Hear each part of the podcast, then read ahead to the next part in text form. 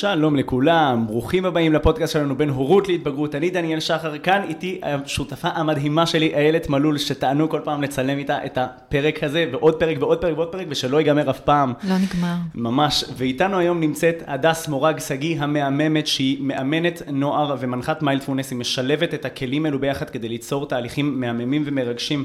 מה שלומך הדס? בסדר גמור, מאוד מתרגשת להיות פה איתכם, תודה שהזמנתם אותי. תודה שאת כאן, באמת באמת באהבה, ואני חייב לספר לכם שהדס והילד, שתיהן, מה שמשותף ביניהן, שכשאני התחלתי קצת יותר להתמקצע ברשתות החברתיות, באינסטגרם בעיקר, אז הן היו שתיים האנשים הראשונות שעקבתי אחריהן, כי הן עוררו בי השראה מאוד מאוד גדולה, וזה כיף להיות מוקף בנשים שהן מצליחות, שהן אוהבות את מה שהן עושות, שהן טובות במה שהן עושות, כל אחת עם מה שמייחד אותה ומה שהיא טובה בו, ואני מודה על הזכות שיצא לי להכיר את שתיכן. הילד שאני רואה אותה כבר תקופה אחרי הכל, היא שותפה שלי לפודקאסט, ואת הדס שאני רואה פעם ראשונה עם פנים אל פנים. איזה כיף לשמוע. ממש, את קרן אור כמו שאת באינסטגרם.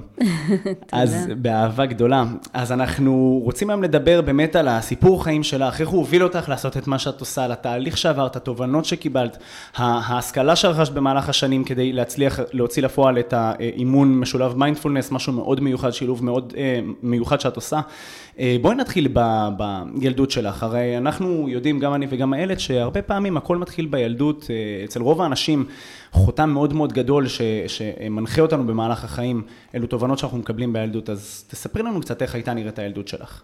אוקיי, וואו, אז גדלתי ביהוד, ההורים שלי התגרשו כשהייתי בת 5 או 6, ממש ממש בגיל צעיר.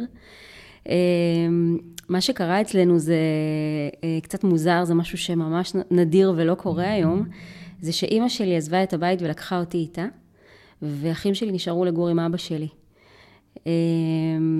ובעצם גדלתי לבד ובנפרד מהאחים שלי. הם גם גדולים ממני, יש בינינו הפרש, אחותי ב6 שנים הפרש ממני, ואח שלי ב8.5 שנים. הם אמנם היו גרים קרוב אליי, די קרוב אליי, אבל אני יכולה להגיד בפה מלא שאני זוכרת את הילדות שלי כמאוד מאוד בודדה. זאת אומרת, גדלתי לבד. אמא שלי עבדה כל היום, הייתה חוזרת ב6-7 בערב, מפרנסת יחידה, ואני ממש זוכרת את עצמי פשוט המון המון המון שעות לבד. הולכת לבית ספר לבד, חוזרת לבד, אוכלת לבד, ממש התנהלות לבד כזאת, ואפילו יש לי איזה דימוי כזה, כאילו לא דימוי, איזשהו זיכרון כזה, שאני זוכרת שהייתי משחקת עם עצמי, ופשוט פתאום קולטת שאני משחקת לבד בחושך כבר המון המון זמן, אפילו לא שמה לב שהחשיך, מרוב שהייתי שקועה כזה עם עצמי. כן, אז כן, זה מין וואו כזה, כשהייתי ילדה לא חשבתי שזה דבר כל כך מוזר, זה כאילו גדלתי לתוך זה, זה היה נראה לי טבעי ונורמלי. אני חושבת היום בדיעבד שהשעות המרובות האלה עם עצמי בעצם חיזקו את הקשר שלי עם עצמי. את הקשר האישי שלי עם עצמי. זהו, בדיוק רציתי לשאול, אם את זוכרת איזה מחשבות שהיו לך כילדה, כי תכף את תספרי לנו על הדבר המדהים שאת עושה, ויכול להיות שאלה היו הזרים הראשונים, אולי. אז אין לי יותר מדי זיכרונות. כן. אולי אפילו רק תחושות. על איזה גיל אנחנו מדברים פה בערך? ממש גילאים צעירים, 5, 6, 7, 8. הילדות הממש צעירה. כן, ילדות צעירה, כניסה לגיל ההתבגרות של היום, שאז בזמנו בטח לא היה עדיין גיל ההתבגרות. היום זה בגיל 8. זה הילדות המאוחרת, כן. אז זה כבר היה. אז אין לי הרבה זיכרונות, אבל אני כן יכולה לספר שהיה לי מאוד נעים עם עצמי. זאת אומרת, זה לא משהו שסבלתי ממנו, לא הייתי ברחמים עצמיים, היה לי עולם פנימי מאוד מאוד עשיר, והייתי מעסיקה את עצמי שעות. ואני חושבת שעד היום אני לא פוחדת, זאת אומרת, מלבד, לבד הוא משהו חבר שלי. כן. גם מתפתחת לתוך זה הרבה עצמאות והרבה גם אחריות, דימוי עצמי של, למרות שלך זה נראה אולי היום טריוויאלי, ואם אני חוזרת רגע לפרק שהיה לנו על דימוי עצמי, שבעצם שם זה נבנה במקומות האלו, שכשאני מתמודדת עם עצמי לבד, במקומות שהם מאתגרים, גם אם אני לא חושבת שבאותו רגע זה מאתגר אותי כילדה בת 5, 7, 8, 10, שאני נשארת שם לבד, אבל את בנית את עצמך מתוך המקומות האלה שמספיק לפתוח את הדלת לבד, ואין מי שיקבל אותי, ולחמם לעצמי את האוכל לבד, כי אין מי שיחמם לי, ונניח משעמם לי, אז אני אמורה למצוא לעצמי את האטרקציות האלה, ויש שם איזשהו משהו שכנראה נבנה אצלך, באמת דימוי עצמי, זה כמו שגדלת בהם, ואת אומרת לעצמך, אני לא מפחדת מהלבד הזה. ואני אפילו חייב להוסיף משהו מעניין, שדווקא היום בחיים הבוגרים, אני חושב שזה אחד הדברים שכנראה הוביל אותך לעסוק גם במיינדפולנס, כי מה שקורה זה, אנשים לא אוהבים את הבדידות, אנחנו לא אוהבים את הבדידות, כי שם מתחילים לצאת כל הקולות הפנימיים. מפחדים. שם מתחילים, כן. החששות שלנו, הפחדים שלנו, החרדות שלנו, הדברים שאנחנו קשים בהם עם עצמנו, והבדידות מעלה את זה, כי אז אין לי הסחות רקע, אין לי רעשים מסביב, אין לי רעשים חיצוניים, ואני צריך להתמודד עם עצמי, וזה דבר שהוא מאוד מפחיד, ומישהי כמוך שבעצם הפכה את זה לאיזשהו כלי שלה עם עצמה, וזו תכונה חיובית ששייכת לעצמך בדימוי העצמי שלך אז, מאפשרת לך היום בעצם להכניס את זה בעצם ככלי, כמיינדפולנס, ללמד את היופי, את היכולת לשוחח עם עצמך כשאתה בבדידות. נכון, אז באמת כשנחשפתי לעולם הזה, למיינדפולנס, באמת זה לא היה לי זר ולא היה לי קשה כל כך כמו לאנשים אחרים. ומה שאתה אומר הוא מאוד נכון, ואני זוכרת שבקורונה, בתקופת הקורונה, זה היה נורא נורא בולט, איך תמיד אנשים נורא רוצים חופש, ונורא מחפשים שקט, ופתאום כשזה הגיע אליהם, אנשים התחרפנו מזה לגמרי. נכון. ממש ככה, ממש ככה. אז זה בעצם הזיכרון הראשון שלך? כן, אלה הזיכרונות הראשונים שלי. ספרי לנו קצת על הילדות המוקדמת. איך זה התבטא עם ההורים שלך? מה היו היחסים שלך עם ההורים שלך אז? תראה, גרתי, בסך הכל היו בינינו יחסים טובים, גם עם האחים שלי, זאת אומרת, זה לא שהייתה איזושהי עוינות או משהו כזה, היו בסך הכל יחסים טובים, אבל המשפחה הייתה די מפורקת, זאת אומרת, ההורים שלי עבדו הרבה שעות, הייתי רואה, זה לא היה הסדרי ראייה כמו שיש היום, הייתי רואה את אבא שלי, מתי שיוצא כזה, לא איזה משהו מסודר. בגיל ההתבגרות, היחסים שלי עם אמא שלי כבר היו פחות טובים. אני מתה על אמא שלי, כן, היום אני באהבה מאוד מאוד גדולה אליה, ואני מבינה בדיעבד, זאת אומרת, בחיי הבוגרים, עשיתי איזשהו מעגל, ויכולתי לראות בעצם שהיא הייתה אמא, היא עשתה את המיטב שלה. כן. היא פרנסה לבד, והיא עשתה את המיטב שלה, אין בי כעסים עליה היום, אבל בגיל ההתבגרות היו לי המון כעסים. ובעצם, ובין לבין גם חזרתי, אמא שלי חזרה בתשובה, אני חזרתי בתשובה איתה, עברתי מלא בתי ספר, גם בגלל החזרה בתשובה, עברתי בית ספר חרדי, ואחר כך לממלכתי דתי, ואחר כך חזרתי לתיכון. היה לך קשה לעשות את המעבר? הרי באת מבית חילוני, כאילו זאת אומרת, היית חילוניה במקום. כן.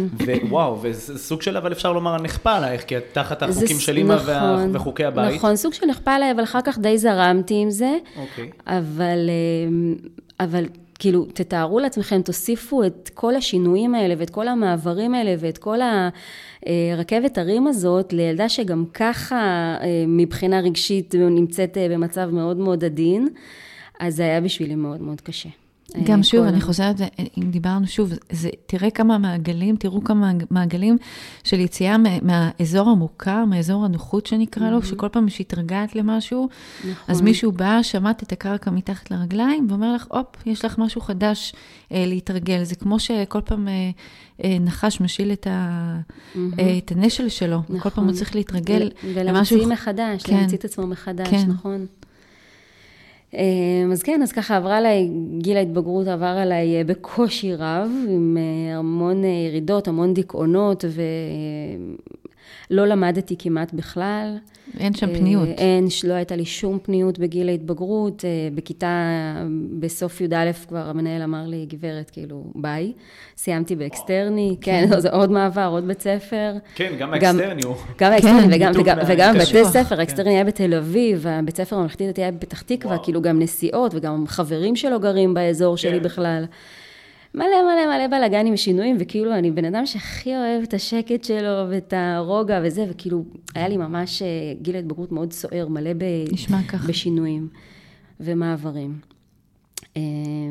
זהו, בגיל 17 הצטרפתי לגרעין נחל, ובעצם מצאתי איזושהי משפחה אלטרנטיבית, בעצם חברים שלי שהם החברים הכי טובים שלי עד עצם היום הזה, הם משפחה שלי ממש אהובים שלי. הם עומדים לצידי, עמדו לצידי ברגעים הכי קשים שלי. ובעצם את כל השירות הצבאי שלי עברתי הכי בכיף בעולם עם החברים הכי טובים שלי. ברור, כי מצאת שם איזשהו מענה, כן. נכון, אני רוצה רגע לשאול, שוב, מהמקום הזה של המדריכת הורים, ההורים פעם באו ושאלו אותך, אולי עם אבא שלך אולי היית פחות בקשר אותנטי, אינטימי, בכדי להגיע לרמת שאלות כאלה, אבל באו ושאלו אותך לגבי כל המעברים, כל השינויים האלה, האם זה נכון עבורך, ואיפה את מוצאת את עצמך, והאם את צריכה איזושהי עזרה, או שפשוט, מה, באו וכפו עלייך, אמרו לך, מהיום אנחנו לא מדליקים אור בשבת. כן, משהו כזה, כן, די כזה. תראי, אני לא כל כך זוכרת. כן. אבל כן, זה משהו כזה, זה בערך כזה. גם כאילו עם בית ספר, אז צריכה לעבור בית ספר, ואחר כך כאילו אין פה עוד בית ספר, אז צריכה לעבור לפתח תקווה, כאילו זה פשוט מין כזה, צריכה. ובתוך המסגרות החינוכיות, היה מישהו שדיבר איתך? לא, בבית ספר האקסטרני, אני יכולה להגיד שהמנהל של הבית ספר, המנהל, הוא היה מלמד אותי, אני לא זוכרת כבר אפילו איזה שיעור, ואני חושבת שזה פעם ראשונה, הבן אדם היחיד הראשון לאורך כל השנים שלי במערכת החינוך, שראה אותי. כי בגלל שגם הייתי ילדה נורא טובה ושקטה, ולא בלגניסטית, אז אף אחד לא שם לב. יש נטייה, נכון. זה מאוד מאוד מזכיר את מה שקרה לי, שגם מורים לא ראו אותי, וזכיתי נכס בכיתה י"ב לאיזה רכז אחד, שהוא היחיד שצליח לגרום לי לספר על התורת שלי, והוא זה שסיפר, ואני יצאתי מהכיתה כדי שהוא יספר, אמרתי לו, דוד, אתה תספר, אני יוצא מהכיתה, זה מדהים, למה אני מספר את זה, זה מדהים, כשיש פתאום את הבן אדם האחד הזה, שנראה שכולם מסביב לא רואים אותך מספיק, ואז פתאום מגיע בן אדם אחד שרואה ישר דרכך, בתוך הנפש, והוא מבין שקורה. אני יכולה להגיד שבמקרה שלי זה קצת היה מאוחר מדי, כבר איבדתי לגמרי אמון, בטח. כן, אבל אני זוכרת אותו, ואני זוכרת את זה עד היום, שהוא באמת הבן אדם היחיד שבא ואמר לי, תגידי, מה קורה איתך? אני רואה אותך, ואני רואה שאת לא בסדר, וזה נורא נורא ריגש אותי. אני זוכרת אז שזה נורא ריגש אותי, זה כבר ממש מאוחר מדי, אבל זה כזה, זה נקודת אור, כן. לדעת שעדיין. כן. זה חשוב, ובאמת, אם יש ככה אנשי מקצוע שמקשיבים לנו, אז שידעו שדווקא הילדים האלה, הבני נוער שיושבים שם בצד ובשקט, אלה הבני נוער שאנחנו חייבים להסתכל, אפילו לעבור, להסתכל בגובה העיניים ולשאול מה נשמע, ולהניח יד על הכתף. נכון. אני חושבת שהיום יש הרבה יותר מודעות. היום יצא לי לעבוד בבתי ספר. יש יותר, אבל עדיין יש מה להשתפר, אני חייב לומר. כן. תחשבו, כל מה שאני עברתי אותו, את כל ההתעללויות שעברתי היה לפני...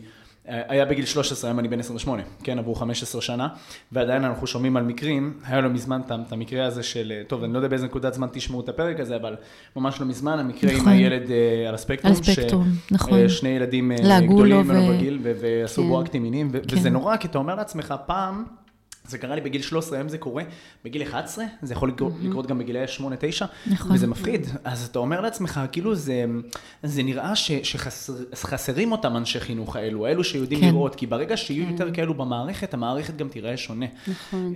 אני חושבת שגם אף פעם זה לא יהיה הרמטי, אף פעם אי אפשר יהיה להגן על כל הילדים כל הזמן. אבל אני חושבת שיש איזשהו שיפור במערכת החינוך, וכן, זה תהליך. יש מקום להגדיל את המאמצים, אבל כן, לגמרי, וזה דבר שהוא משמעותי. זאת אומרת, זה הציל אותי, זה הציל אותך.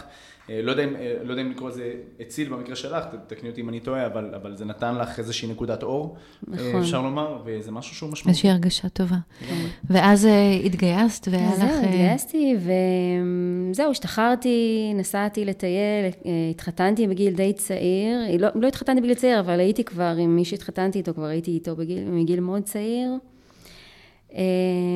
זהו, ככה ילדים, וזה היו לי כזה כמה שנים של חיפוש, למדתי גרפיקה, אני גרפיקאית, בגלל זה גם דף אינסטגרם שלי הוא כזה מושקע ויפה. מקסים וכזה יפה, ממש. ובעצם בגיל, לא יודע מה, בגיל 30 כבר, 30 ומשהו כזה, אז יום אחד איזו חברה סיפרה לי על תוכנית רגשית חברתית בבתי ספר, ואני תמיד הייתה לי איזושהי זיקה לעבודה עם ילדים, גם כשהיינו, אני והבנות גרעין שלי בצבא, היינו מורות חיילות, אז כאילו הייתה לי איזושהי זיקה לעבודה עם ילדים, וזה מישהי סיפרה לי תוכנית רגשית חברתית בשם הבאות, היא עובדת במסגרת קרן קרב, מה שהיום נקרא תוכנית קרב למעורבות בחינוך, תוכנית שהמטרה שלה היא לתת לילדים כלים להביע את עצמם, היא מבוססת על הרעיון של ריבוי אינטליגנציות, אז השיעור תמיד מתחיל באיזשהו פתיח מגרה, תמיד זה איזה סיפור או סרטון או איזה משהו כזה, כן. ואנחנו מדברים על נושאים שקרובים לעולם של הילדים, המון המון על רגשות, אבל לא רק. כשאת אומרת קרובים לעולם של הילדים, אז זה נושאי שיחה, תחומי עניין שקרובים אליהם? כן, תחומי עניין, בעיקר המון המון נושאים רגשיים, אבל לא רק, גם נגיד פנטזיות, חלומות. דברים שיכולים להתחבר אליהם, שלא בהכרח עכשיו שיא עומק, אלא משהו שאפילו מגרה טיפה את הרגש. וככה היינו מתחילות תמיד באיזשהו סיפור וזה, ואז איזשהו שיח רגשי סביב הנושא, ואז הילדים היו יוצאים לעבודה במוקדים, בהשראת הנושא, והמוקדים היו עבודה, יצירה בגרוטאות, ציור, כתיבה, תיאטרון, גם תחפושות, כל מיני מוקדים, שיעור מדהים, מדהים, מדהים, היינו מסיימות גם באיזה קלוז'ר, ילדים היו מציגים ומספרים את מה שהם עשו, קצת משהו תרפויטי כזה, קצת טיפול באומנות קבוצתי, איזה מין משהו כזה, ואני, כשהחברה שלי סיפרה לי התוכנית, אני כאילו נפלה לי הלסת ממש, כאילו אני אומרת, זה משהו שאני חייבת לעשות. ובאמת הגעתי וצ'יק צ'אק, כבר ראיתי שם מנחה של מדריכות וכותבת תכנים, ושם ממש אני יכולה להגיד שנולדתי וגדלתי ופרחתי, ובעצם מצאתי את עצמי ואת הייעוד שלי. ממש ממש הרגשתי שגם אם זה לא הייעוד הסופי, אבל אני כאילו סוף סוף מתחילה לגעת בו. וזהו, שם גם במסגרת התוכנית הזאת גם כתבתי תוכנית מנהיגות שהיא פועלת עד היום בבתי ספר ברחבי הארץ, בפריסה ארצית, כן, תוכנית מדהימה שאני מאוד מאוד מאוד גאה בה. איך אפשר למצוא אותה לפי איזשהו שם? היא נקראת מסע למנהיגות, היא במסגרת, היא שייכת לקרן קרב, כי כתבתי את זה במסגרת התוכנית. וכאילו בחיפוש קל בגוגל הורים מעוניינים. אני מאמינה שדרך קרן קרב, זה נמצא רק במסגרות חינוכיות, כן. וזהו, ושם בעצם התחיל המסע שלי בעבודה רגשית עם ילדים. וככה במסגרת, כשעבדתי שם, גם בגלל שהייתי גרפיקאית, אז קודם כל פיתחתי מלא קלפים של שיח רגשי וכל מיני כאלה, ישר עפתי. כמה זה מיוחד, נכון, העזרים האלו. כן. ואז במקביל התחלתי ללמוד, בגלל שהנחיתי מדריכות, אז פתאום עניין אותי ללמוד אימון, קואוצ'ינג, כאילו אימון מבוגרים. אז מצאתי אימון מבוגרים משולב מיינדפולנס, זה בעצם פעם ראשונה שנתקלתי במיינדפולנס, למרות שאני מתרגלת יוגה המון שנים, וכאילו קרובה לעולם הזה, אבל זה היה בשנים שזה עדיין לא היה כזה מפורסם. זה היה גם משהו שהיה מאוד נטוע בך, בהתאם למה שדיברנו בתחילת. נכון, זה משהו שאני מאמין שמשך אותך לשם מלכתחילה. משך אותי, אבל הגעתי ממש במקרה, זאת אומרת, במקרה או שלא במקרה? או שלא במקרה, אין מקריות, אין מקריות לגמרי, אבל כאילו לא חיפשתי את זה, אני זוכרת שממש עשיתי, באתי הביתה, עשיתי חיפוש, התוכנית הראשונה שעלתה לי, ראיתי שזה בדיוק מתאים לי בזמנים, התקשרתי, נרשמתי, כאילו משהו כזה, ואז בעצם הכרתי את המיינדפולנס, ונפלה לי הלסת שוב. כן. עשיתי קואוצ'ינג למבוגרים ממש מעט, הבנתי שאני לא כל כך מתחברת לזה, זה פחות התחום שלי. יותר משך אותי עולם הילדים, אבל אז התחלתי באמת להתוודע למיינדפולנס, אז הלכתי ללמוד הנחיית מיינדפולנס לילדים. ולמדתי קורס מדהים אצל סימי לוי ישובי, שהיא הראשונה שהביאה בעצם את המיינדפולנס לילדים לארץ, זה נקרא שפת הקשב, היא עובדת מלא שנים, בשנים שאף אחד לא שמע על זה, כן. כבר משהו, נדבר אתכם על יותר מ-20 שנה בערך. כן. והיא הייתה מדהימה, ובאמת זה היה קורס נורא עמוק, גם מבחינת המיינדפולנס, זה לא כמו הקורסים שעושים הרגילים של מיינדפולנס, הרגילים של 8 מפגשים בדרך כלל. זה משהו מאוד מאוד עמוק, וגם המיינדפולנס לילדים. אחר כך גם כבר למדתי הנחיית מיינדפולנס למבוגרים, וכבר נכנסתי לכל העולם הזה. ואז כן, לא, אני חייב לשאול אותך, כי אנחנו חייבים רגע להתעכב על זה. דיברנו על זה לפני שתחלנו להקליט את הפרק. הרבה אנשים שומעים מיינדפולנס, בטח הרבה מהמאזינים שלנו, מאזינות שלנו, וחושבים בהכרח על המדיטציה הבודהיסטית, על לשבת, לשלב רגליים, לשבת עם האצבעות וכזה, אבל זה ממש לא כזה, ואני אשאל אותך יותר מזה. שאלה ראשונה, מה זה באמת?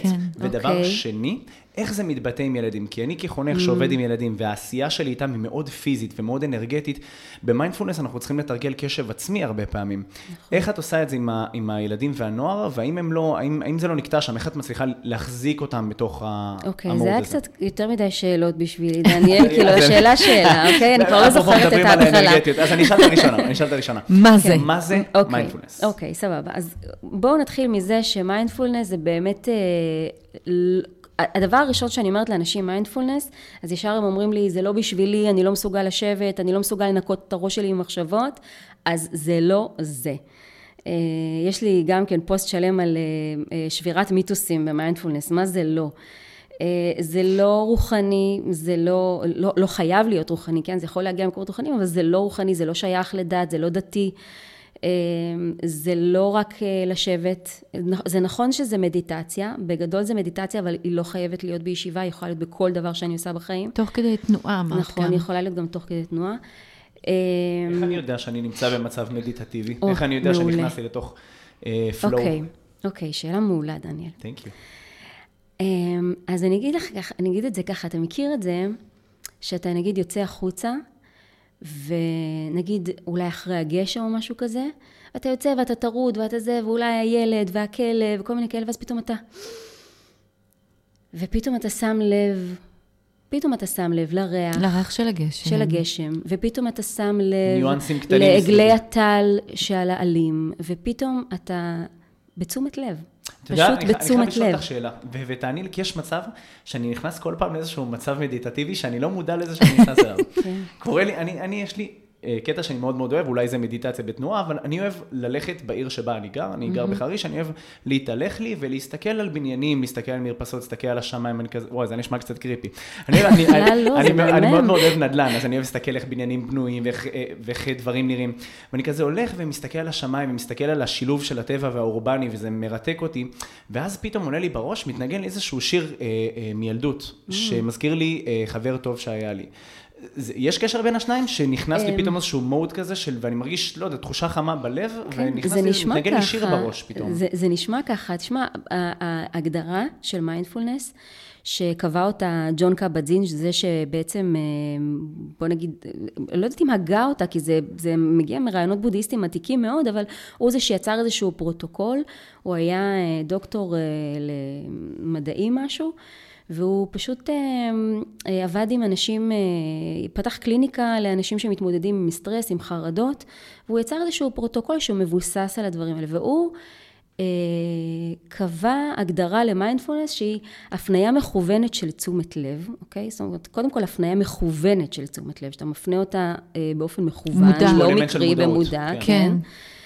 למה שקורה ברגע הנוכחי, זאת אומרת שזה חייב להיות למה שקורה עכשיו ברגע זה, זאת אומרת אם אתה נזכר במשהו שהיה בעבר, או אם אתה מתכנן תכנונים לעתיד, אז זה עדיין יכול להיות סוג של מיינדפולנס, אבל האקט הזה שאני מתהלך לי ומסתכל על השמיים ושם לב פתאום לבניינים ודברים, זה בעצם מצב מכוון? זה בהחלט יכול להיות מצב מכוון, כן, מרגע של תשומת לב למעשה. לא, אני עושה את זה ממש בתשומת לב, אני ממש מחפש להסתכל.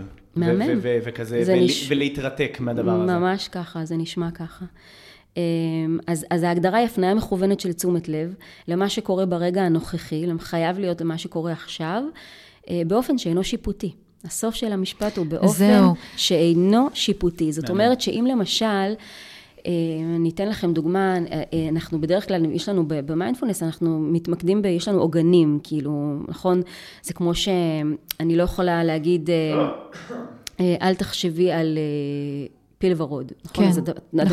על מה תחשבי? על פיל ורוד. אז אנחנו למעשה קצת עובדים על המיינד, ואנחנו נותנים לו דברים אחרים להתעסק בהם. אז הדברים שאנחנו נותנים להתעסק בהם, זה רק מה שנמצא ברגע הנוכחי. אז העוגנים שלנו, הם הנשימה שלנו, שהיא תמיד נמצאת כאן ועכשיו, נכון? אני לא יכולה להיזכר באיך שנשמתי אתמול. תחושות הגוף שלי, שהן גם מתרחשות עכשיו, אני מרגישה, חשה את תחושות הגוף שלי, צלילים שאני שומעת ברקע, שאני שומעת אותם ברגע הזה, זאת אומרת, כל החושים שלי בעצם, וזה יכול להיות גם ראייה, גם דברים שאני רואה, אפרופו הבניינים שלך. זאת אומרת, אני יכולה גם מדיטציה בהתבוננות, נגיד, בנר או משהו כזה. לכאן ועכשיו. לכל מה שנמצא כאן ועכשיו, אז למעשה, אנחנו מתרגלים מיינדפולנס. מיינדפולנס זה לא רק בישיבה, ברגליים מסוכלות על כרית.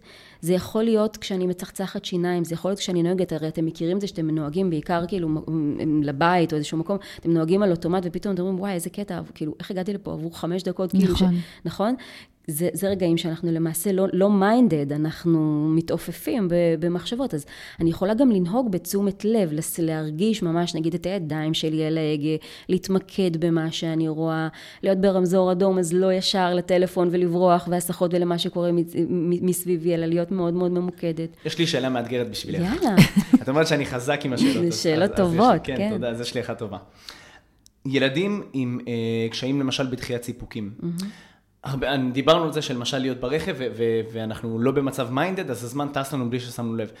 אם אנחנו לוקחים את המצב ההפוך, שאנחנו כן מיינדד, ואנחנו שמים לב לכל דקה ודקה שזזה, ומרגיש לנו כאילו השעון לא זז, ויש, אתם מכירות שיש ילדים עם קשיים מתחיית ציפוקים, שקשה להם לראות שהזמן לא זז, שהם לא יכולים להגיע למה שהם כבר רוצים להגיע. האם המצב הזה של מיינדפולנס יכול דווקא להקשות עליהם? האם הנוכחות לקחת עכשיו? יכול מאוד לעזור להם, יכול מאוד לעזור להם. זאת אומרת, אם אני שם לב לכל דקה שעוברת, ודווקא אם הייתי מתעופף... אבל הרעיון הוא למה אתה שם לב, דניאל. כי אם אתה בעצם יושב באוטו ואומר, נו, נו, נו, מתי נגיע כבר, וזה וזה, אתה לא מיינדד.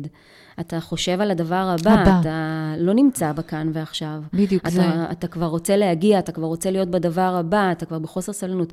תרגול של מיינדפולנס לילדים כאלה יכול, וגם דרך אגב לא רק לכולנו, בוא נתחיל עם זה שזה יכול לעזור לכולנו, אבל גם לדחיית ציפוקים וגם להפרעות קשב למשל, זה יכול עוד יותר לעזור, כי אומר... זה למעשה לחזק את המיומנות של הקשב. אתם יודעים שלמיינדפולנס בעברית קוראים לזה קשיבות. נכון, כן, שמעתי את זה. זאת אומרת שעצם העובדה שאני רואה כל דקה ודקה לא אומרת שאני מיינדד, אומרת שאני לא מיינדד בגלל שאני רואה את הדקה ודקה, כי אני רוצה להגיע לתוצאה שנמצאת אחריה. נכון. זאת אומרת, אני רוצה להגיע למשהו, ולכן אני לא מיינדד. נכון. אני לוקח, אנחנו מדברים על זה תוך כדי, ואני חושבת על המקום הזה של ההורים, שהרבה פעמים הם מגיעים אליי, והם כל הזמן ככה עסוקים במה יהיה, היא עוד לא הגיעה לשם, והיא התחצפה, והיא דיברה לא יפה, ומה יקרה? מה יקרה עוד שבוע, עוד שבוע? ואנחנו מאבדים שם את הסמכות ההורית ואת היכולת שלנו לשים את הגבולות הנכונים המדויקים, ואני אומרת להם, תהיו רגע פה בעכשיו. אפילו אני אומרת להם,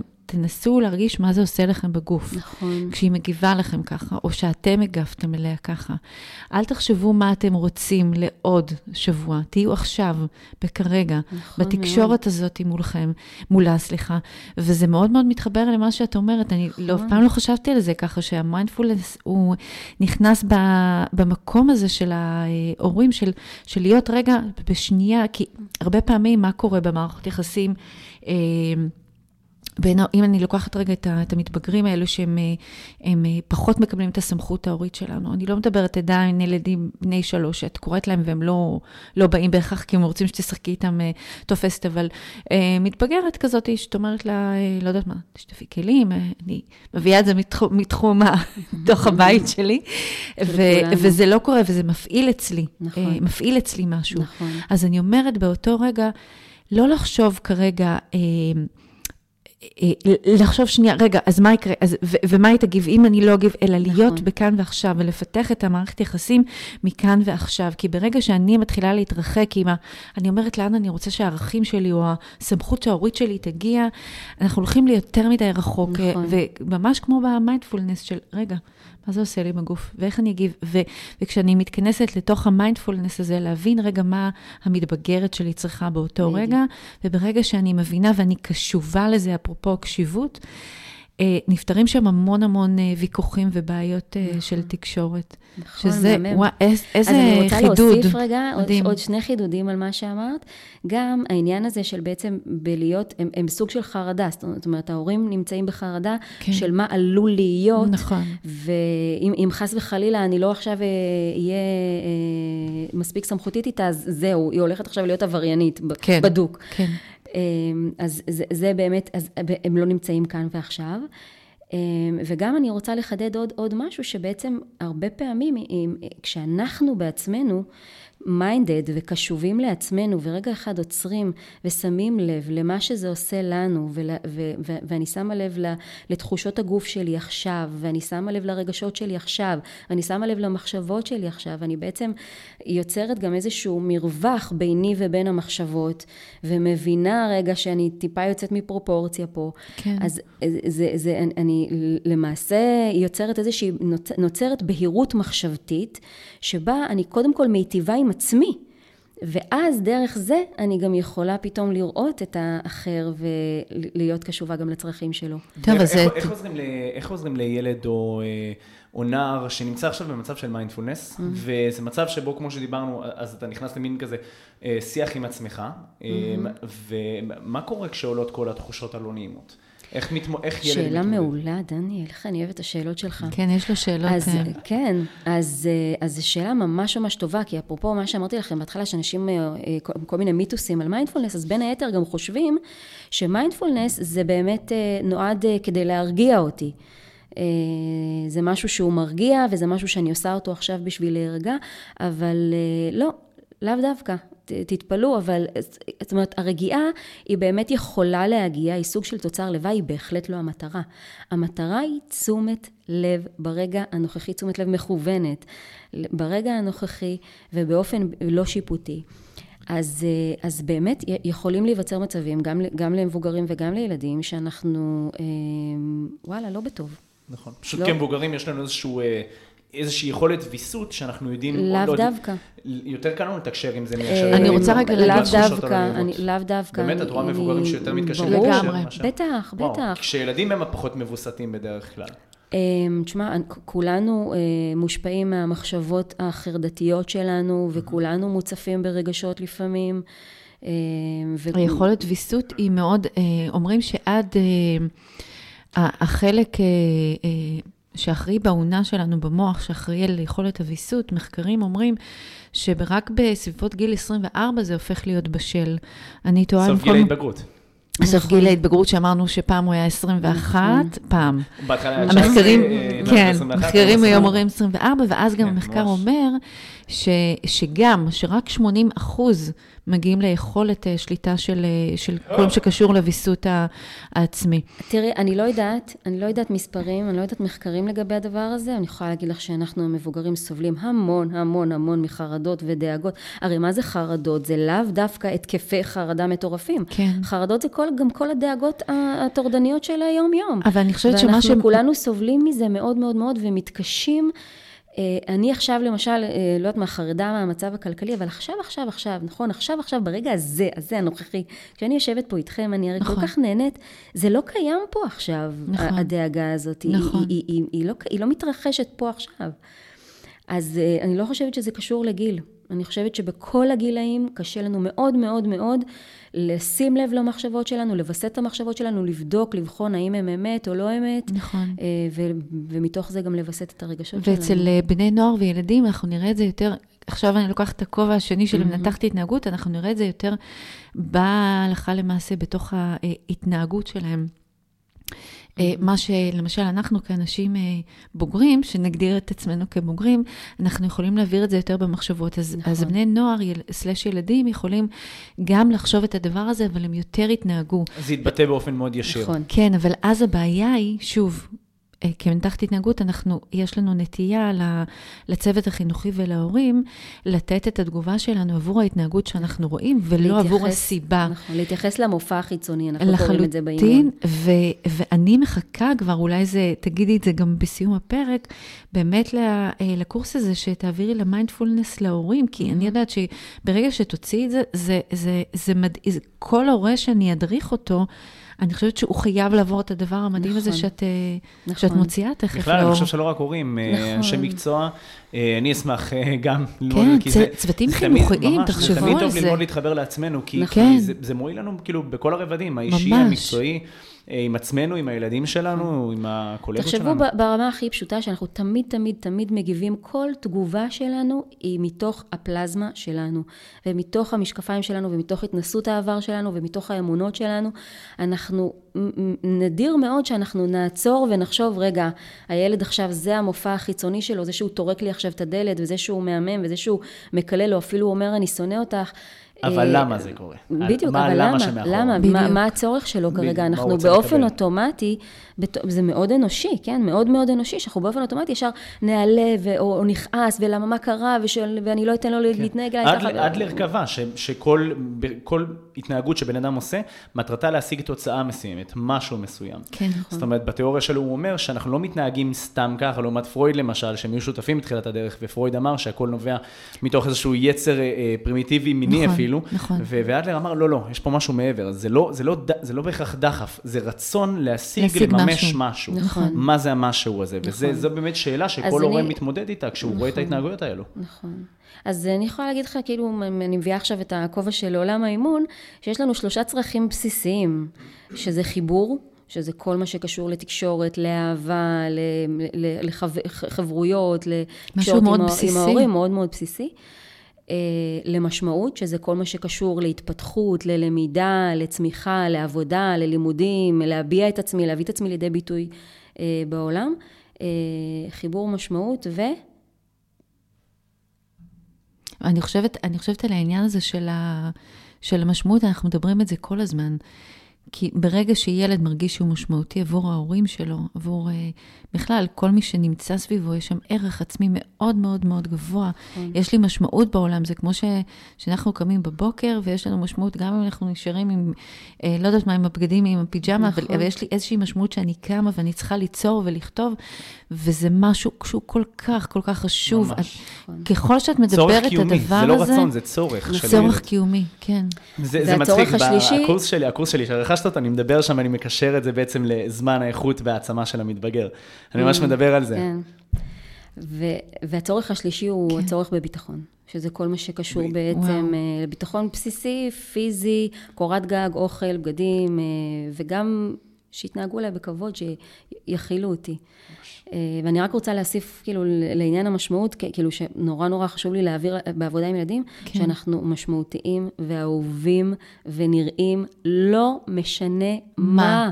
לא משנה מה אנחנו עושים, גם אם אני לא עושה שום דבר וכל היום בואה בתקרה, אני עדיין משמעותית ואהובה. כן, אני יכולה להגיד שיש לי אימא מדהימה שאני מדריכה, ובאחד המפגשים שלנו היא אמרה לי, אין לי ערך. אני חושבת שהילדים שלי לא צריכים אותי, הם הסתדרו בילדיי. וואו, זה... כן, כן, זה היה ככה, ולי היה קשה היה לי קשה להכיל את זה, כי ככל שהייתי אומרת לה, לא, את אימא טובה, ועשית תהליך מדהים, אז הייתה מתנגדת לי עוד יותר, אז פשוט מפגש שלהם, אמרתי לה, את צודקת, זה באמת לא נעים להיות בתוך ההרגשה הזאת, לתת לה רגע לקבל את זה. מפגש שכולו הזדהות כדי להתחבר רגע לתוך אפרופו חיבור. רגש שלה. זה מה שבאמת היא הייתה צריכה. נכון. ולשמחתי באמת הצליחה להמשיך הלאה. רק מלהקשיב ולהזדהות, תראי זה מדהים, זה לפעמים אנחנו אפילו צריכים לבוא, יש לנו נטייה גם כהורים, ואני יודע גם בתחילת דרכי, אני קצת יותר מושכל בחונכות שאני מעביר, אבל בתחילת דרכי, אז באמת יש לנו את הנטייה הזאת מהרצון לגונן על הילדים, להיות מטיפי המוסר, וכל הזמן לתת את התשובות, ודיברנו על בנק התשובות, נכון, הילד? ולתת את ההרצאות, ולתת את המסרים. היום אני יודע שהמסרים עוברים רק מעצם ההוויה שלי עם הילד, רק מהפעילות ומהאתגר ומהתחום עניין שאנחנו עושים, הוא לומד את המסרים החשובים, אני לא צריך לבוא עכשיו להתיש אותו ממש בדיוק, כי לפעמים לחבר אותו לרגש דרך העשייה שהוא אוהב, או הדברים שעושים לו טוב, פתאום זה עושה את ההבדל, זה מפיל את הסימונים. ואני רוצה רגע להגיד משהו על החיבור, אני חושבת שאחד הדברים, שוב, משהו שאני מלמדת גם את הצוותים החינוכיים וגם את ההורים, אם אנחנו רוצים להיות משמעותיים ולהיות מחוברים יותר לילדים שלנו, הפרטים או ילדים שאנחנו מחנכים במסגרת החינוכית, אחד הדברים שיוצר חיבור זה תקשורת שהיא תקשורת מקרבת, היא קשרות, וזה נוצר על ידי זה שאני אשאל שאלות. אני יכולה להגיד למשל... אצל המתבגרות שלי. יש לי מתבגרת בת 20 שהיא כבר לא חיה בבית, אבל ה-17 וה-14, אז התקשורת היא באמת מושתתת על עניין של שאלות. זה לא, אז איך היה היום? אז מה? אז יש הרבה פעמים שאני שואלת אותן, היה משהו מרגש היום? משהו שככה הרטיט אותך, משהו שלמדת על עצמך? אז הן תמיד אומרות לי, אמא, מה זאת השאלה הזאת? אבל אז אחרי כמה דקות הן חוזרות, אמא, אני רוצה לשתף אותך במשהו. ויש לנו נטייה באמת להרצות לילדים שלנו, סתם אנחנו רואים איזשהו עלה שנשר, סתם אני חושבת על איזה משהו שעובר לי בראש, אז אנחנו מתחילים לתת להם איזושהי הרצאה, כן, על כובד המשיכה, ובמקום לשאול, והמקום הזה של באמת אני משמעותי, שמישהו שואל אותי, מישהו באמת לא בא ונותן לי את תורתו. איזה דברים מעניינים אני לומדת ממך עכשיו. זה מרתק, ואתם בדיוק מרימות לנושא הבא, אז אני אתן לך להגיד מה שרצית, אבל זה בדיוק מרים לנו לעקרונות האימון, אגב. רפלקציות ושאלות פתוחות. איך על זה? אז אני רק רוצה להוסיף שבמיינדפולנס באמת אנחנו כדי לפתח את היכולת של להתבונן בתשומת לב לכל מה שקורה לי עכשיו ובאופן שאינו שיפוטי, אז אחד הדברים שאנחנו באמת מלמדים זה להביא תודעה של סקרנות. זאת אומרת, קצת כמו חוקר שמסתכל על עכשיו ציפורים, והוא פשוט רק כמו יושב ורושם את מה שהוא אומר. למשל, אני מתבוננת בתחושת גוף, אז עכשיו אני קולטת למשל שכואבת לי הבטן. כן. אז במקום ישר לחשוב על כאב הבטן, שזה אומר, וואי רגע, גם אתמול היה לי כאב הבטן הזה, אוי טוב, אני אקבע לתור לרופא, ואני חייבת לבדוק את זה, ועד, וואי, בטוח יש לי סרטן. אז במקום כל זה, פשוט להתבונן ולחקור את הכאב הזה, לראות רגע איפה הוא בדיוק. הרי הבטן זה אזור גדול, איפה בדיוק הכאב? ואיזה מין כאב זה? האם זו דקירה? האם זה כאב עמום? האם זה, אולי יש לו תנועה? לפעמים כשאנחנו שמים לב לזה, אנחנו יכולים לשים לב שהכאב יש תנועה, שהוא זז מצד לצד, או שהוא זז, לא מצד לצד, ממשיך. ואני יכולה לשים לב לפעמים... זו רמת מודעות עמוקה. ממש. כן, אני חושבת על זה. אבל זה באמת, זאת מיומנות שאנחנו לומדים אותה, כשאנחנו עוצרים לשים לב. ואם יש לכאב איזה טמפרטורה, ואם יש לו צבע, ואם יש לו צורה, לפעמים כאילו זה צורה מאוממת, לפעמים אני יכולה להרגיש ממש צורה. ובעצם יש לזה, לתשומת לב הזאת, יש כל כך הרבה יתרונות, אני יכולה לדבר על זה עכשיו שעה, אבל בוא נאמר שברמה העקרונית, קודם כל זה לפתח סקרנות. אני אומרת את זה בהמשך למה שאת אמרת, על השאלת שאלות, ולא כל הזמן לתת להם הרצאות, אז כאילו... זה לפתח מיומנות של סקרנות, של התבוננות. אני מגיעה עם, קוראים לזה במיינדפולנס תודעת תייר, או beginner's mind, כאילו, כמו שאנחנו מגיעים למקום חדש, וכמו, תשים לחול או משהו כזה, ופתאום אנחנו שמים לב להכל, וכל המראות, וכל הריחות, והכל, זה תודעה חדשה. אתם יודעים שאומרים, אנשים דתיים, שמעתי על זה בפודקאסט שאני מקשיבה לו כל יום, ואיזשהו רב אמר שם שאנשים דתיים מאמינים, שכשנשמה, לפני שהיא יורדת בעצם, והיא נכנסת לתוך גוף של בן אדם, אז אלוהים מעניק את כל הידע שקיים בעולם, וברגע שהבן אדם נולד, בעצם יוצא אל אוויר העולם, נשכח ממנו הכל, מכל מה שהוא ידע, אבל יש לו תמיד איזשהו זיכרון שהוא ידע את זה כבר. וזה העניין הזה של הסקרנות, של המוטיבציה ללמוד. ואז זה אומר שהמוטיבציה ללמידה, אפרופו אני לוקחת את זה למקום הזה של ילדים, המוטיבציה היא תמיד קיימת, כי יש לנו נטייה להגיד, לילד שלי אין מוטיבציה ללמוד, הילד שלי לא רוצה לשאול, הילד שלי לא חוקר, או הילד שלי לא רוצה להתכנס אל עצמו ולהרגיש את מה שהוא מרגיש, את מה שכואב לו. אז אני אומרת תמיד להורים, המוטיבציה היא קיימת, אנחנו רק צריכים לעורר אותה. זה ככה...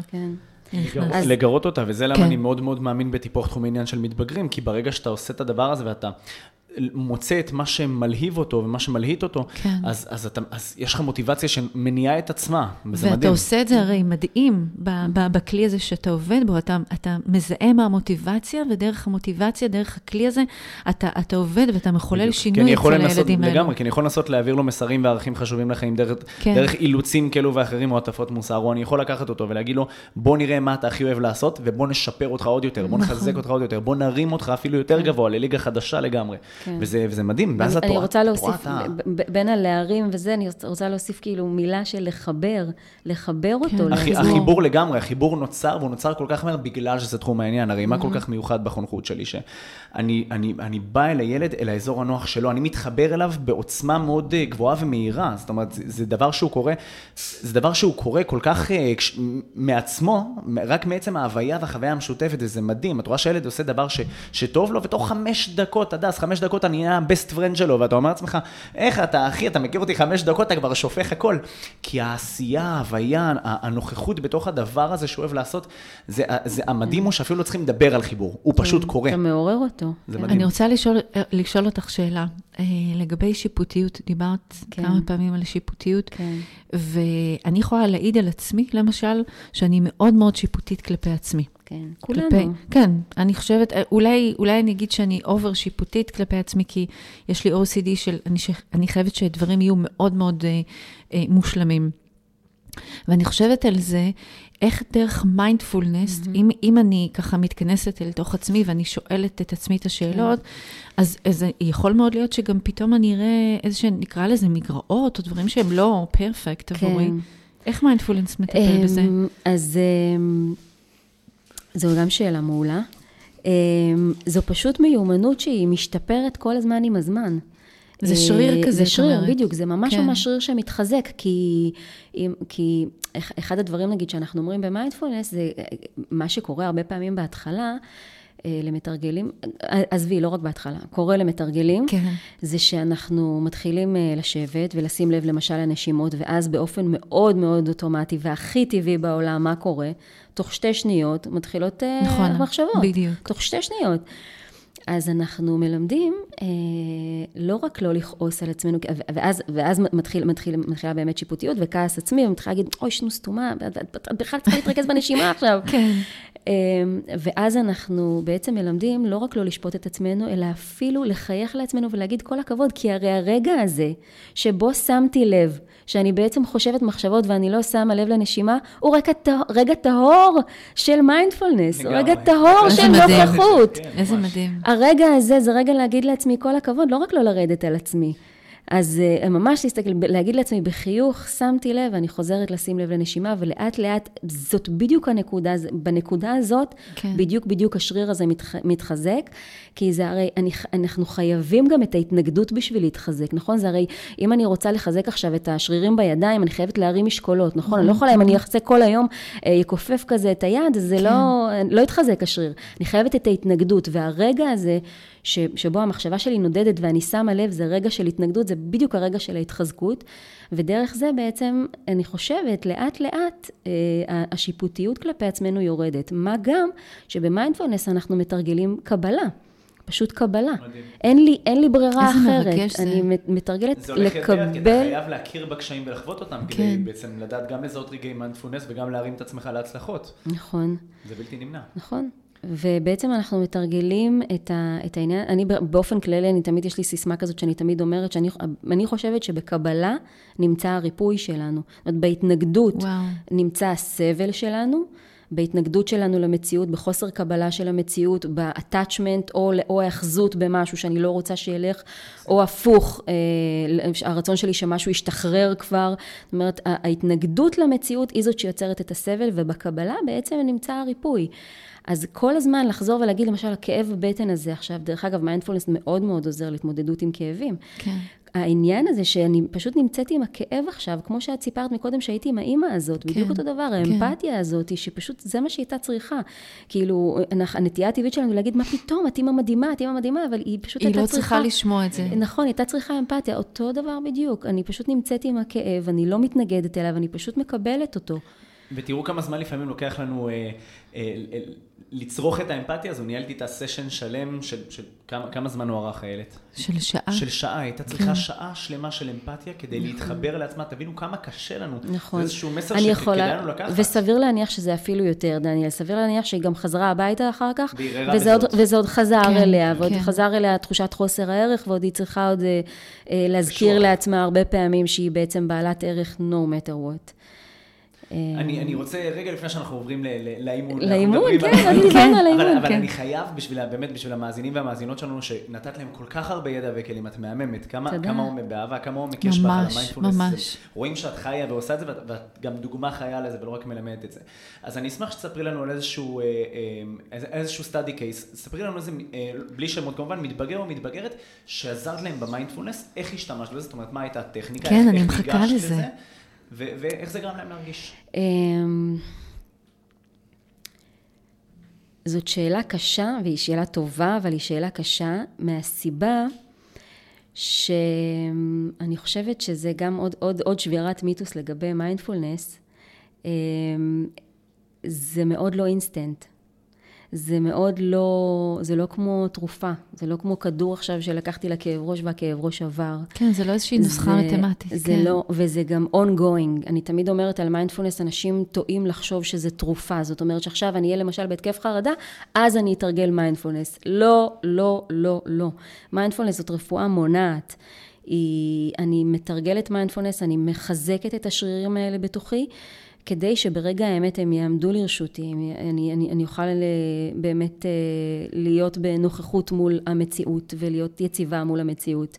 ובמהלך התהליך הזה, כי כמובן זה לא תרופה, זה לא גלולת קסם, אבל במהלך התהליך הזה, יש איזשהו תרגיל שאת יכולה להצביע עליו, תרגיל, או אולי איזשהו דמיון מודרך, או איזשהו תרגיל אסוציאציות, אני חושב מנסה לתת למאזינים משהו אולי ממשי, שהם יכולים להשתמש עם הילדים שלהם. אז תראה, באופן כללי אני יכולה להגיד לך שתרגילי נשימה מכל הסוגים, זה באמת לא מיתוס, זה באמת הדבר הכי אמיתי. אין כמו תרגילי נשימה כדי להפחית לחץ וחרדה.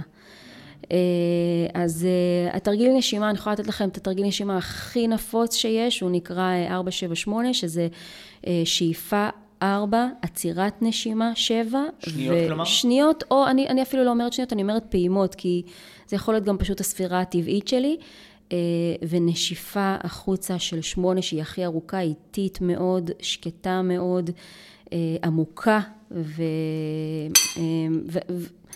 אני חושבת להגיד, זה התרגיל הכי בסיסי. אני אנסה את זה, זה ממש נחמד. כן, זה התרגיל הכי בסיסי להפחתת לחץ, לרגעות, להרגעת מערכת העצבים, לשינה, אפרופו.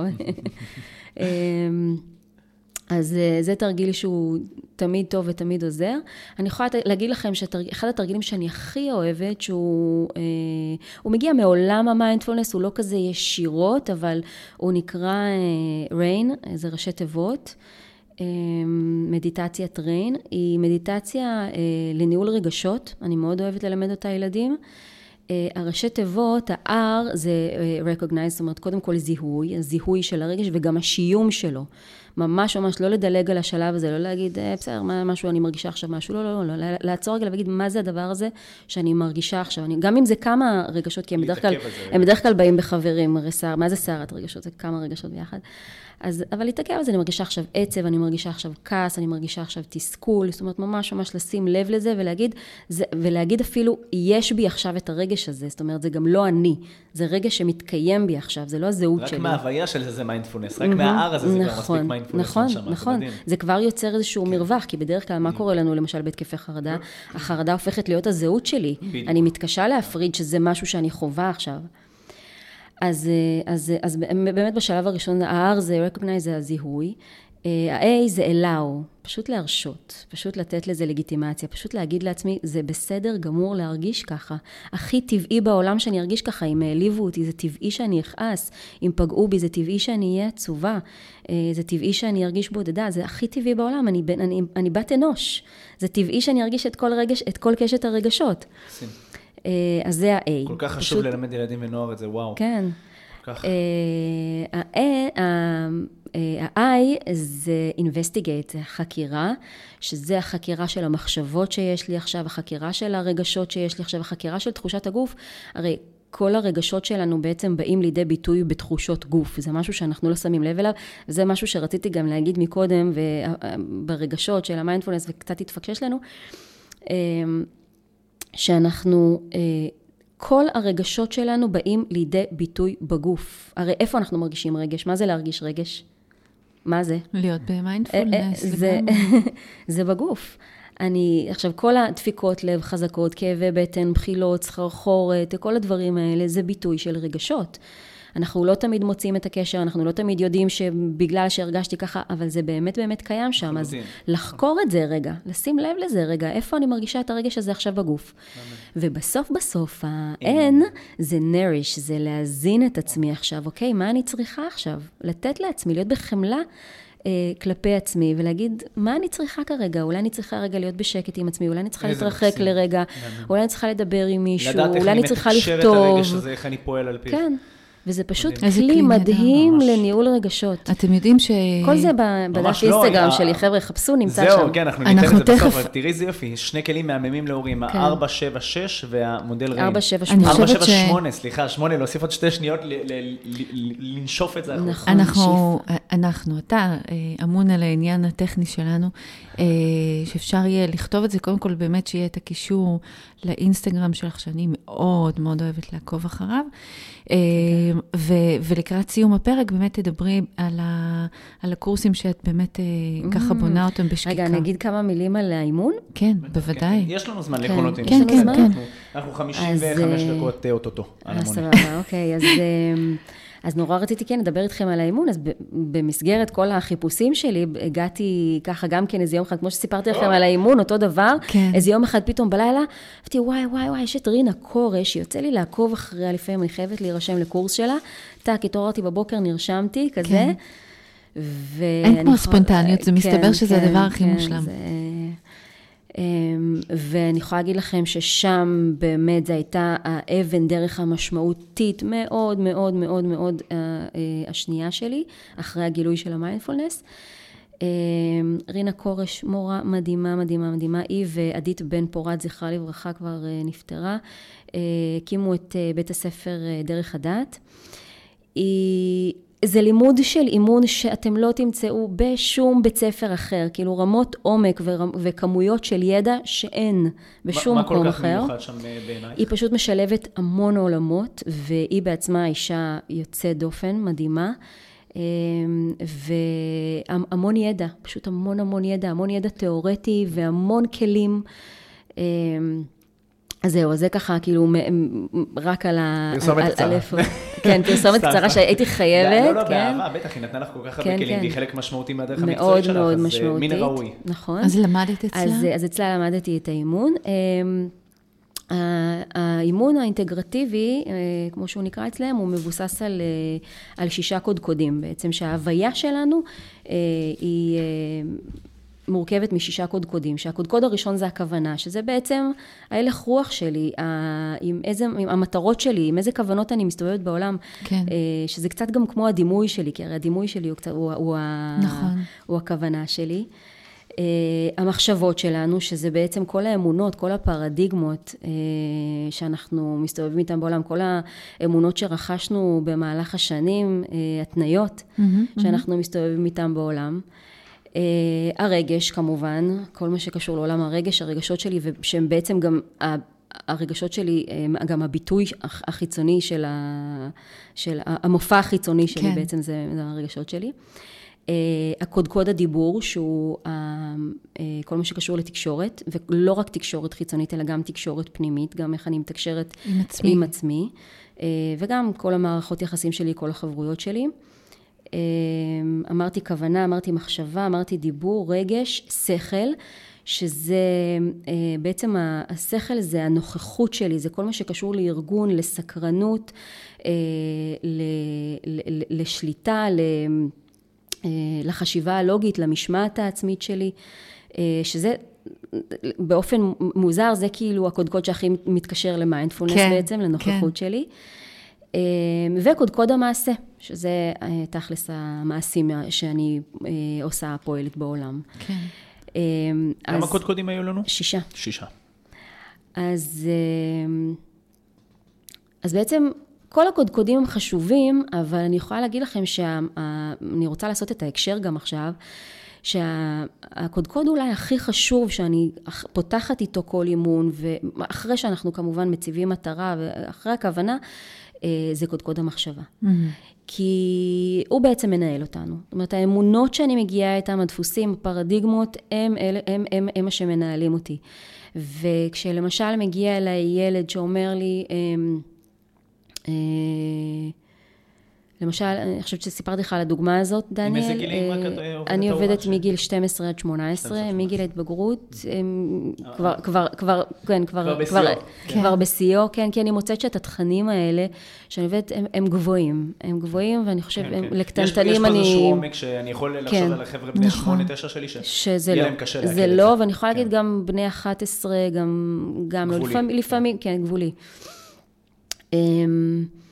אז למשל שמגיע לילד בן 11 שעבר בית ספר, יש לו בעיות חברתיות, הוא מגיע, דרך אגב אני עושה, מכניסה פה עוד סוגריים, הסיבות שילדים מגיעים אליי לאימון, או בעיות חברתיות, או בעיות קשיים במשפחה, בקשרים המשפחתיים במשפחה, או בעיות שקשורות לבית ספר, אבל לא קושי במקצוע מסוים מן הסתם, אני לא מלמדת מתמטיקה, אלא קשיים שקשורים בריכוז וארגון, וקשיים רגשיים התנהגותיים, שזה התקפי זעם, דיכאונות, חרדות.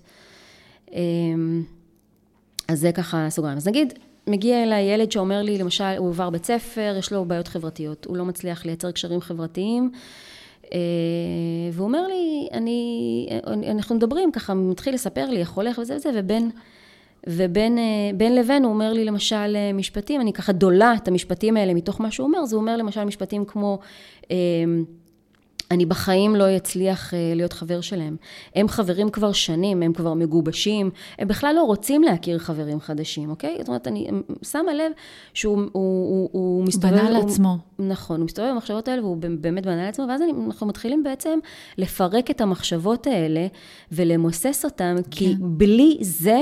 אי אפשר להמשיך את תהליך חיים. זאת אומרת, זה הדבר שאני חייבת לעשות, שאנחנו חייבים לעשות ביחד, באופן הכי בסיסי וההתחלתי. זה מדהים שאת אומרת את זה, כי את זוכרת את הפרק הלבל מהצלחה, היסוד הראשון, הרדשיפ. נכון. היכולת שלי להתמודד עם הקושי. נכון. האם אני מסוגל, האם אני מוכן, האם אני רוצה להתמודד עם הקושי שלי. וזה מדהים, כי זה באמת, למה אני אומר את זה? כי גם אצלי, זה הצעד הראשון.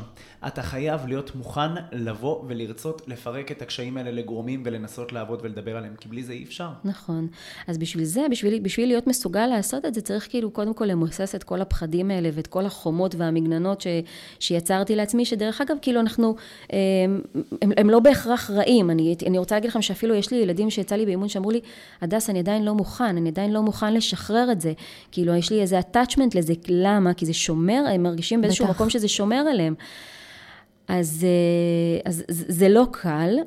אבל אנחנו חייבים לעשות את זה, ופה בעצם אני עושה את הקישור של המיינדפולנס, כי למעשה שמתי לב שיש ילדים שמאוד קל להם, שהם מחוברים לעצמם ומאוד קל להם, למשל אם אני שואלת אותם, אוקיי, נגיד שיש לך איזשהו התקף חרדה בבית ספר, אוקיי, מה היה שם בעצם? איזה מחשבות הולידו את ההתקף חרדה הזה?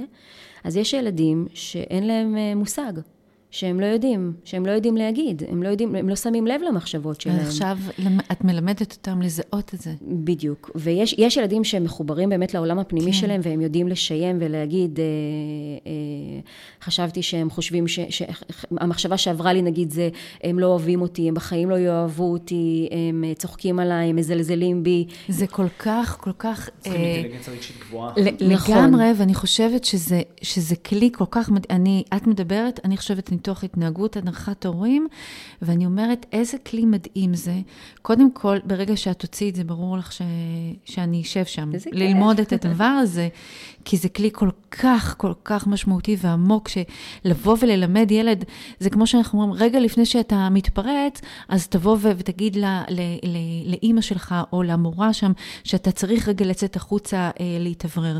אבל אוקיי, אבל מה אתה מרגיש? העניין הזה של הכלי, של המיינדפולנס, לי אין אותו כמנתחת התנהגות, ואיך קודם דיברנו לפני שהתחלנו להקליט, על העניין ההוליסטי הזה, שזה לא מספיק רק לקבל טיפול תרופתי, אוקיי? כי הוא יכול להוריד אולי את התדירות, את העוצמה, אבל המחשבה עדיין תישאר שם. ממש.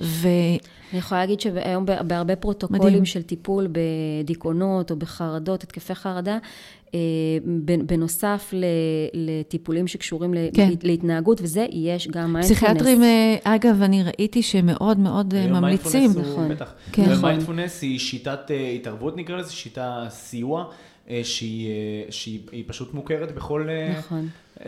ממש, אנחנו אפילו מדברים בעלי מקצוע, בואו נחשוב רגע שנייה על אנשים שהם בעלי עסקים, אנשים שטיפה מכירים את גישת השפע ומבינים, כל אדם יודע, מיינדפולנס היא מילה שגורה בפיו של כל אחד, כי היום, במיוחד בעולם של היום, עולם כל כך מהיר, שאנחנו כל כך עמוסים וכל כך רצים עם היום שלנו, ילדים, מבוגרים, כל אחד עם הקשיים והחרדות והאתגרים שלו, כל כך חשוב רגע ללמוד להתחבר לעצמך, וזה מדהים שאת יודעת לעשות את זה. אז פה בעצם באמת ככה מתרחש החיבור הזה, כי דרך המיינדפולנס הילדים לומדים בכלל שהם יכולים לעצור רגע, ושהם יכולים... שהם יכולת בחירה. שיש להם יכולת בחירה. הם יכולים... אחרי שהם עצרו, ואחרי שהם התבוננו, ואחרי שהם הבחינו במחשבה, ואחרי שהם שמו לב שהמחשבה הזאת לא מיטיבה איתם, ושגם לא בטוח שהיא אמת, אז אני יכולה לבחור. אז אני בעצם יכולה לבחור באיזו דרך להתנהגות. זאת אומרת, זה קצת, זה אפילו ממש, הרי המוח שלנו, אנחנו על טייס אוטומטי כל הזמן. נכון. ובטייס האוטומטי הזה, אז למשל הפרדיגמות שלנו נורא נורא באות לידי ביטוי, כי אנחנו עובדים על אוטומט, על מה שאנחנו רגילים, ועל מערכת ההישרדות והמגננה הטבעית שלנו.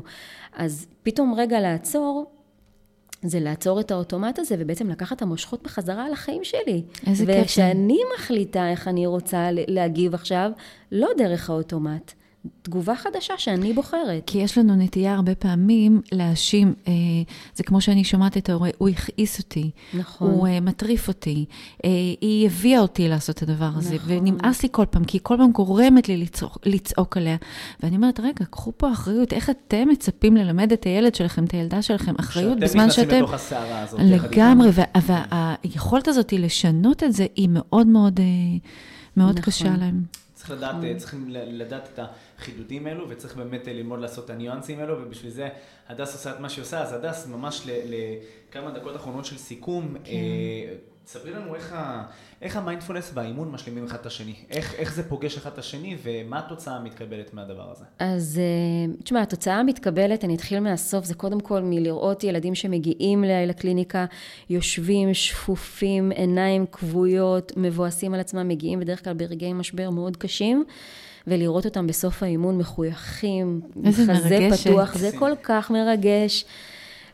שזה מדהים, והכלים שאני נותנת להם באימון, גם תרגילים מעולם האימון, וגם התרגילים של המיינדפולנס, הם אחר כך משרתים אותם כל החיים. אני תמיד אומרת, יש הרבה פעמים יש הורים שאומרים, אז בי תשאירי אותה, היא נהנית אצלך, כיף לה, כאילו שתמשיך לבוא לדבר איתך, כאילו לא משנה, וזה לא. אני מלמדת את הילדים להיות המאמנים של עצמם, אני נותנת להם כלים כדי שהם יוכלו אחר כך לעמוד לרשותם, ולצידם, לצד עצמם כל החיים. להיות עצמאים, כן. מה שאת היית מגיל 5. נכון. מדהים, כן. וואו. אז זה פה בעצם, אני חושב, אני מקווה שעניתי לך. עניתי מושלם, רק בעצם העובדה שאמרת שהם באים ויוצאים מחויכים ומאושרים. כן, זה מספיק. זה שווה זהב, כי כל הורה היה רוצה שהילד שלו ילמד להיות יותר מחובר לעצמו, ילמד להיות המנהיג של עצמו, המאמן של עצמו, וזה משהו שאני חושב שהוא...